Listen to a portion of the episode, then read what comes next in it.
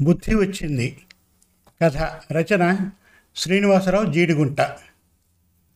Subbarao government office నుంచి retire అయిన తర్వాత పేపర్లు టీవీ న్యూస్ వెబ్ పత్రికలు చదవడం మొదలుపెట్టాడు. వెబ్ పత్రికల్లో వచ్చిన ప్రతి కథలో తప్పులు వెతకడం ఆ కథ రాసిన వారి గురించి కథ గురించి కామెంట్స్ పెట్టి వాళ్ళని బాధ పెట్టాను అని తనంత తెలివితేటలు ఉన్నవాడు లేడని గర్వంతో ఉన్నాడు. చాలామంది ఆ కథ రాయడంలోని ఉద్దేశం విపులంగా చెప్పినా వినకుండా వాళ్ళ కథకి అర్థం లేదని వాదిస్తూ కామెంట్స్ పెట్టేవాడు.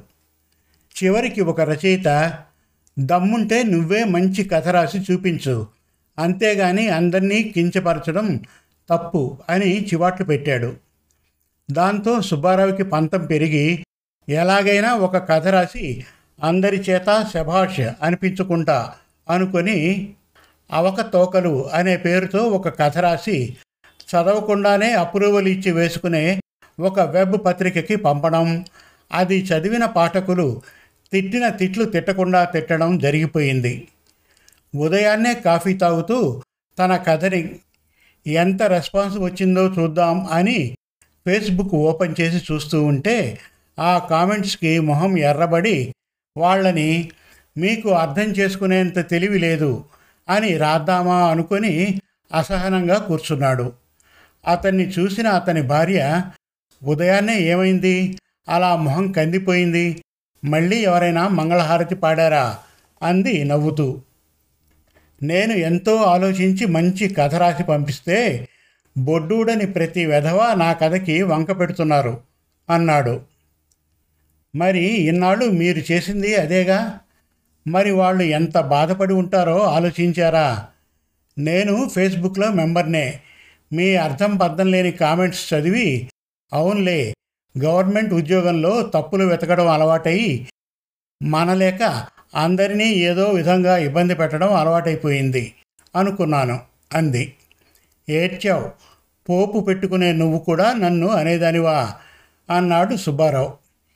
ఈ నోటి దొరదే మిమ్మల్ని ఈరోజు ఇంత అవమానానికి గురిచేసింది నేను భార్యను కాబట్టి మనసులో తిట్టుకుంటాను.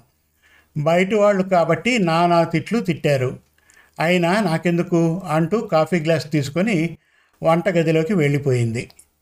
సుబ్బారావు కొద్దిసేపు కళ్ళు మూసుకొని ఆలోచిస్తూ అవును నేను రాసిన కథని చెత్త కథ అన్నందుకు ఇంత బాధపడుతున్నాను.